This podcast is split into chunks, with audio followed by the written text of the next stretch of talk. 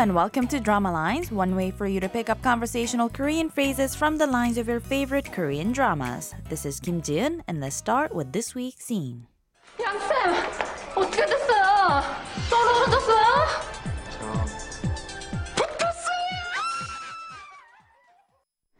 Did you catch those lines? It was a little tough, wasn't it? First, we heard Miss An saying, Mr. Yang, Yang Sam, 어떻게 됐어요? How did it go? And then when he looked so glum, Miss An and Miss Hyun both said, 떨어졌어요? Which means roughly, did you not make it? Yang Jin-man then says, 저 붙었어요. I passed. And all three of them scream with joy. This week's expression is 어떻게 됐어요? How did it go? Let's listen to the clip again. 양쌤 어떻게 됐어요? 떨어졌어요?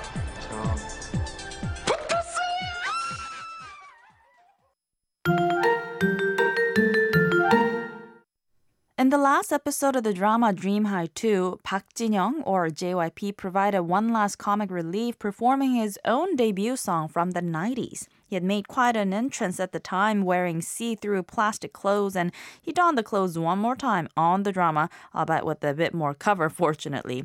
So as Yang Jin-man, the English teacher at Kirin High School of Arts, he is seen pursuing his dream of becoming a singer at last when he takes part in an audition. I'll tell you a little bit more about this the next time. For now, here's the clip one more time. 양쌤 어떻게 됐어요? 떨어졌어요?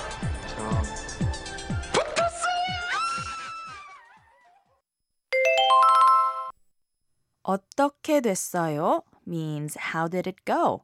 어떻게 means how and 됐어요 is the polite past tense question form of the verb 되다 meaning to become. So literally 어떻게 됐어요 means how did it become? But what it's really asking is how did it go or what's the result? To your friends or those you're very close to, you can simply ask 어떻게 됐어? It's a very commonly used expression, especially when you're asking someone about certain results, such as that of a test, an audition, a trial, so on and so forth. Sometimes people would ask the question formally and say, 어떻게 됐습니까? 어떻게 됐습니까? You would find older men using this form more than women or children, especially in a serious situation, such as asking the results of someone's surgery or making a big, grave decision.